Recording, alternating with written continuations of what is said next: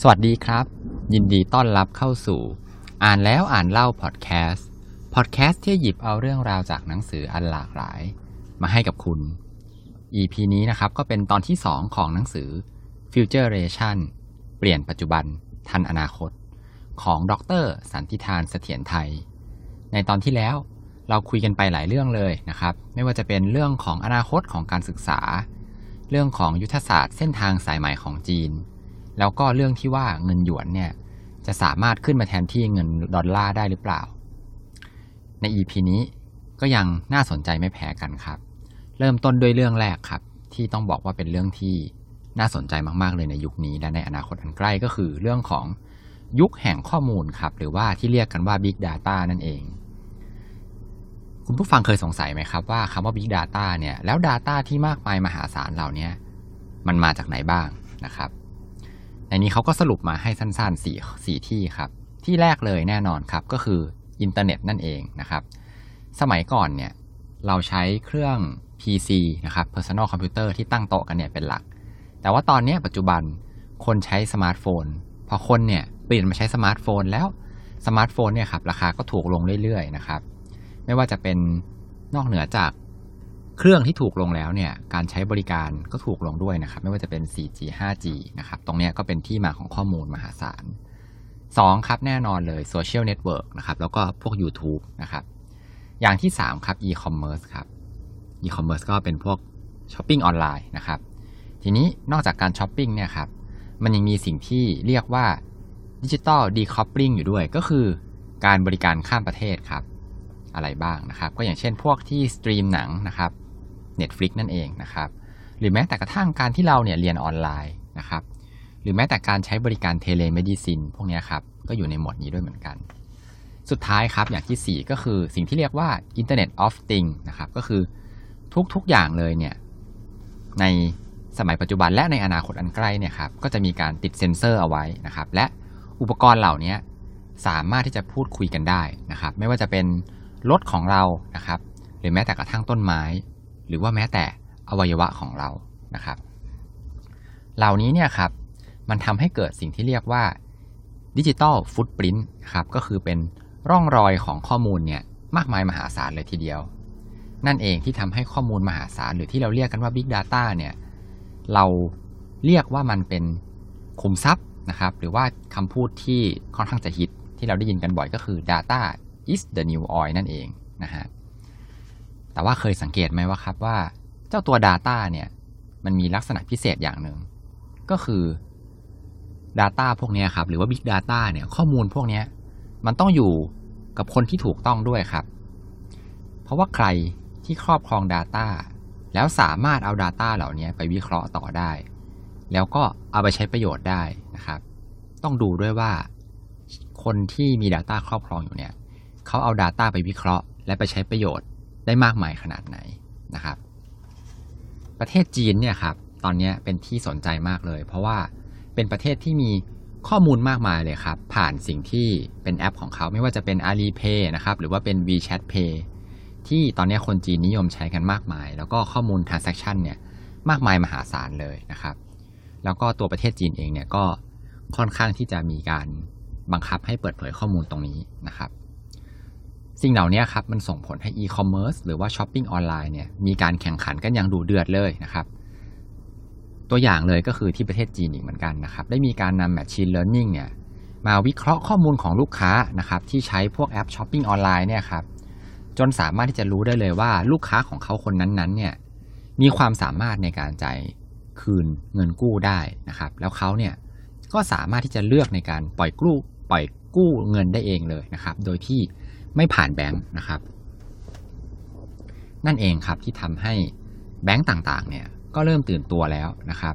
แล้วด้วย Data มหาศาลที่แบงค์เนี่ยเขามีอยู่เขาเก็บเอาไว้เนี่ยครับเขาก็เริ่มมีการทำฟินเทคหรือว่าสตาร์ทอัพเนี่ยมาสู้กันในศึกนี้นะฮะทีนี้ครับ ข้อมูล Big Data เหล่านี้ครับ มันก็มีประเด็นทางนโยบายที่น่าสนใจเหมือนกันนะครับ ก็คือ อย่างแรกเลยครับ ข้อหนึ่งก็คือเรื่องของ ความรับผิดชอบในการปกป้องข้อมูลเหล่านี้นะครับ Data Privacy Data Security แล้วก็เรื่องของกฎหมายนะครับ อย่างเช่น ถ้าเกิดโดนแฮ็กเนี่ย ใครจะรับผิดชอบนะฮะ ข้อ 2 ครับ ข้อมูลเหล่านี้เป็นของใคร แล้วใครที่มีสิทธิ์จะเลือกในการเปิดเผย แล้วใครควรจะได้ประโยชน์จากข้อมูลเหล่านี้นะครับ ข้อ 3 ครับก็คือ ผลกระทบที่จะตามมานะครับ ถ้าเกิดว่า มีการใช้ข้อมูลเหล่านี้ไปในทางผลประโยชน์ แล้วผู้ชนะในตลาดเนี่ยกลายเป็นบริษัทใหญ่ แล้วก็มาผูกขาดตลาดเนี่ยบทบาทของภาครัฐในการควบคุมเนี่ยควรจะเป็นอย่างไรนะครับ สิ่งเหล่านี้ก็คือเป็นประเด็นทางนโยบายที่น่าสนใจมากๆ เกี่ยวกับเรื่องของข้อมูลนะครับ แน่นอนเลยครับว่าความน่าสนใจของ Big Data เนี่ยมันก็มาพร้อมกับคำถาม หรืออาจจะเรียกได้ว่าปัญหาที่ตามมาเหมือนกันนะครับ อย่างที่บอกไปเมื่อกี้นี้ว่า ใคร จะเป็นเจ้าของ Data นะครับ ยกตัวอย่างให้เห็นภาพง่าย ๆ เลยว่า ข้อมูลบัตรเครดิตของเราเนี่ยครับข้อมูลเป็นของเราใช่ไหมครับ แต่ว่ามันไม่ได้อยู่ถูกเก็บอยู่ที่เรานะครับ แล้วใครล่ะจริงๆแล้วที่ควรจะได้ประโยชน์นะครับ ข้อมูลเหล่านี้ควรมีราคาหรือเปล่านะครับ อีกเรื่องที่สำคัญครับก็คือเป็นพอมี Data พวกนี้เกิดขึ้นแล้วเนี่ย มันทำให้เกิดการจ้างงานแบบที่เรียกว่า กิ๊กอีโคโนมีนะครับหรือว่าการจ้างงานแบบกิ๊กนะครับก็คือเหมือนเป็นชั่วคราวนั่นเองนะครับอย่างเช่น การขับรถ Uber นะครับ Grab หรือว่าแม้กระทั่งธุรกิจ Airbnb นะครับสิ่งเหล่านี้ครับมันทำให้เกิดคำถามขึ้นว่าแล้ว สวัสดิการของคนเหล่านี้ของพนักงานเหล่านี้นะครับสหภาพแรงงานนะครับ แล้วก็การรวมตัวกันเพื่อที่จะต่อรองกับนายจ้างเนี่ยแน่นอนเลยว่าเกิดขึ้นได้ยากมากขึ้นแน่นอนเลยนะครับ แล้วคนเนี่ยก็จะต้องเปลี่ยนงานบ่อยขึ้น แถมนะครับยังอาจจะถูกแย่งงาน ถูกแทนที่ง่าย ๆ เลยจาก AI นะครับ ทีนี้เราลองมาคุยกันถึงหน้าที่ของภาครัฐกับ Data กันบ้างดีกว่านะครับ อย่างแรกเลยที่แน่นอนเลยว่าภาครัฐต้องสนใจนะครับ ก็คือเรื่องของภาษีครับ บริษัทเทคข้ามชาติเหล่านี้จริง ๆ แล้วเนี่ยครับต้องบอกว่าเขาเสียภาษีให้น้อยมากๆเลยนะครับ ก็คือเลี่ยงภาษีเก่งนะครับ เพราะว่าอะไรครับ ยกตัวอย่างเช่น บริษัทที่เป็นบริษัทอเมริกานะครับ อย่างเช่นพวก Google Facebook พวกเนี้ยครับ เวลาเขาเวลาคนไทยเราใช้เนี่ยครับเขาก็จะเก็บประเทศเราเองเนี่ยก็จะเก็บภาษีลำบากนะครับเรียกได้ว่าแทบจะไม่ได้ภาษีเลยจากตรงนี้นะครับ เพราะว่าอะไรเพราะว่าบริษัทข้ามชาติเหล่านี้ไม่ต้องไปตั้งออฟฟิศหรือว่าไม่ต้องตั้งสำนักงาน ไม่ต้องรับพนักงานเลยนะครับ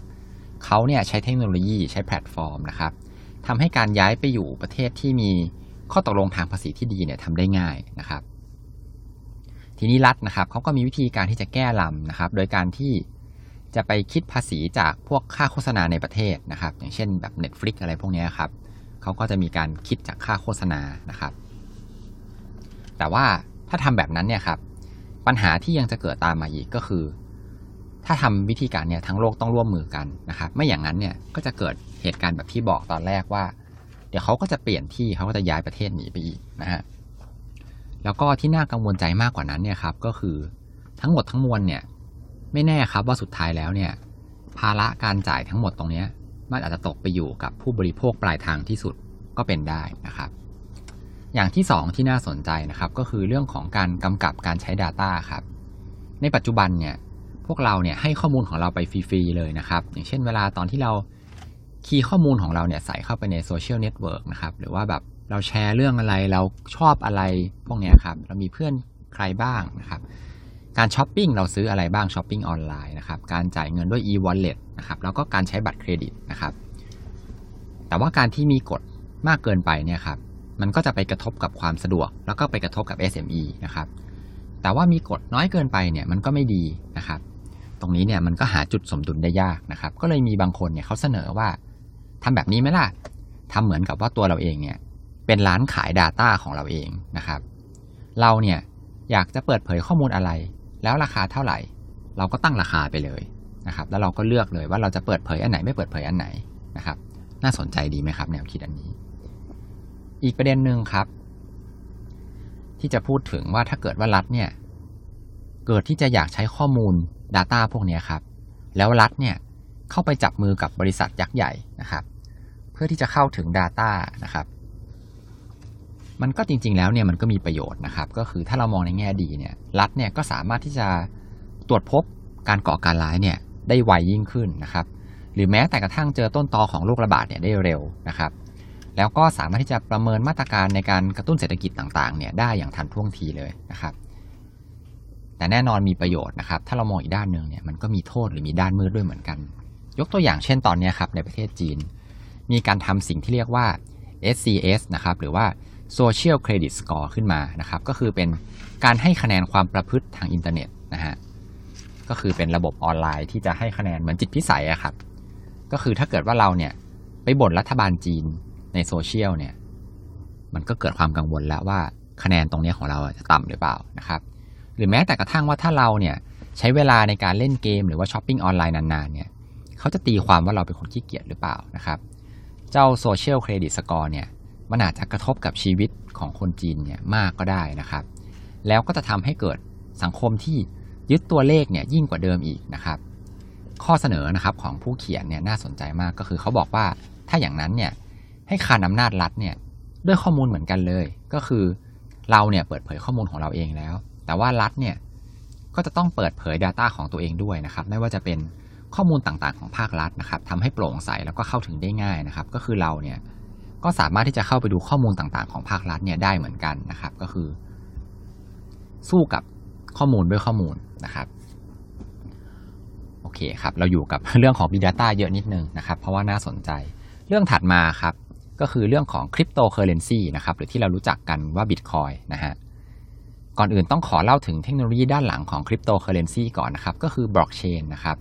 จริง ๆ แล้วการสร้างบล็อกเชนขึ้นมาเนี่ยครับเป้าหมายของมันเนี่ยก็คือการที่เขาเนี่ยต้องการที่จะกำจัดตัวกลางเนี่ยออกไปนะครับ หรือว่าเรียกเป็นภาษาทางเทคนิคว่า decentralization นะครับ ก็คือไม่เชื่อถือในคนกลางอีกต่อไปนะครับเขาเนี่ยไม่เชื่อถือในตัวกลางก็คือสถาบันการเงินนะครับเขาก็เลยอยากจะกระจายอำนาจให้กับทุกคนเลยเนี่ยอันนี้เป็นแนวคิดที่อิงกับแบบประชาธิปไตยนะครับ แต่ว่าในโลกของความเป็นจริงครับในทางกลับกันเนี่ยมันกลับกลายเป็นว่าพอถึงตอนนี้ครับแบงก์ชาติของแต่ประเทศเนี่ยที่กำลังจะถูกลิดรอนอำนาจลงไปเนี่ยครับเขากลับกำลังคิดที่จะสร้างคริปโตเคอเรนซีของตัวเองขึ้นมาครับ ทีนี้เหตุเหตุผลที่จะตามมาเนี่ยครับ อย่างแรกเลยก็คือ ถ้าเกิดว่าแบงก์ชาตินะครับของแต่ละประเทศเนี่ยสร้างคริปโตเคอเรนซีของตัวเองขึ้นมาได้เนี่ยครับ เขาก็จะไม่ต้องพึ่งแบงก์พาณิชย์อีกต่อไปแล้วนะครับ เพราะว่าตัวแบงก์ชาติเนี่ยสามารถที่จะกระจายเงินได้เองเลยไปถึงประชาชนได้นะครับ ไม่ต้องผ่านสาขาของแบงก์พาณิชย์หรือว่า ATM เนี่ยอีกต่อไปแล้ว หนักไปกว่านั้นอีกครับ ด้วยเทคโนโลยีของบล็อกเชนเนี่ยนะครับมันจะทำให้เงินของเราเนี่ยถูกติดตามได้ราวกับว่าตัวเงินเนี่ยติด GPS เอาไว้เลยนะครับ เราใช้จ่ายอะไรไปผ่านมือใครบ้างเนี่ย แบงก์ชาติก็จะรู้หมดเลยนะครับ จนสุดท้ายแล้วเนี่ยกลับกลายเป็นว่าคอนเซปต์แรกเลยของคริปโตเคอเรนซีที่อยากจะกำจัดการจัดการเรื่องของการรวมศูนย์เนี่ยกลับกลายเป็นโดยโดนแก้เกมจากผู้ที่กุมอำนาจไว้เนี่ยจนสุดท้ายแข็งแกร่งกว่าเดิมอีกนะครับน่ากลัวมากๆเลยนะฮะก็ไม่รู้เหมือนกันว่าตรงนี้จุดจบของเรื่องนี้จะเป็นยังไงนะครับ เรื่องสุดท้ายครับ หนังสือเนี่ยได้พูดถึงเรื่องของยุทธศาสตร์ชาติในโลกใหม่นะครับเขาก็ได้แนะนำเอาไว้ 3 แบบว่า ควรจะต้องมีอย่างแรกเลยก็คือ1นะครับการ cooperation บวกกับ coordination นะครับก็คือการร่วมไม้ร่วมมือกันให้มากขึ้นระหว่างหน่วยงานนะครับหน่วยงานภาครัฐนะครับ การสื่อสาร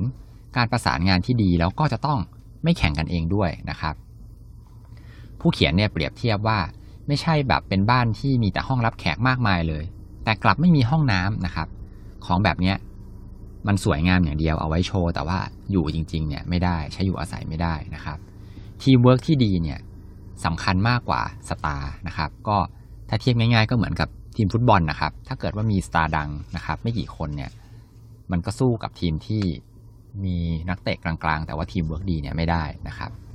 ประเด็นที่ 2 ครับ ข้อ 2 ก็คือให้ Open Eye แล้วก็ Open Mind นะครับ ก็คือเป็นการแนะนำว่าให้ เปิดตาดูโลกความจริงนะครับ แล้วก็เปิดรับความคิดที่แตกต่างนะครับ แล้วก็ยอมรับความผิดพลาดเพื่อที่จะเอาไปปรับปรุงนะฮะสุดท้ายครับก็คือ resilient นะครับก็คือการล้มแล้วลุกขึ้นมาใหม่นะครับ ล้มแล้วเนี่ยให้ลุกขึ้นมาให้ได้นะครับ อันนี้ก็เป็นหัวข้อต่างๆ ที่ผมเลือกมาจากในหนังสือเล่มนี้นะครับ ก็ต้องบอกเลยว่าเล่มนี้ข้อมูลแน่นมากๆนะครับแล้วเป็นข้อมูลในเรื่องที่แบบยากๆทั้งนั้นเลย แต่ว่าดรสันติธานเนี่ย มีการเขียนที่อธิบายได้แบบดีมากๆนะครับทำให้เข้าใจได้ง่าย แล้วก็ตัวอย่างที่ยกมาเนี่ยก็ไปเปรียบเทียบอย่างเช่น บางทีเอาไปเปรียบเทียบกับเรื่องของเพลงนะครับไปเปรียบเทียบเรื่องของบ้านต่างๆ ในห้องอ่าห้องต่างๆในบ้านนะครับ อันนี้เนี่ยต้องบอกเลยว่าคนเขียนเนี่ยต้องเก่งมากๆเลย ก็คือต้องเข้าใจเรื่องพวกนี้อย่างลึกซึ้งนะครับถึงจะมาเปรียบเทียบแบบนี้ได้นะครับ ใครที่สนใจนะครับในเรื่องของเทคโนโลยีนะครับ แล้วก็ยุทธศาสตร์นะครับ ความเป็นไป ความเป็นไปได้ที่จะน่าจะเกิดขึ้นในโลกอนาคตเนี่ยเล่มนี้แนะนำมาก ๆ เลยครับ สุดท้ายก่อนจะจบนะครับ ก็ขอให้ทุกคนมีความสุขในการอ่านหนังสือที่ชอบครับ แล้วพบกันใหม่ใน EP หน้า สวัสดีครับ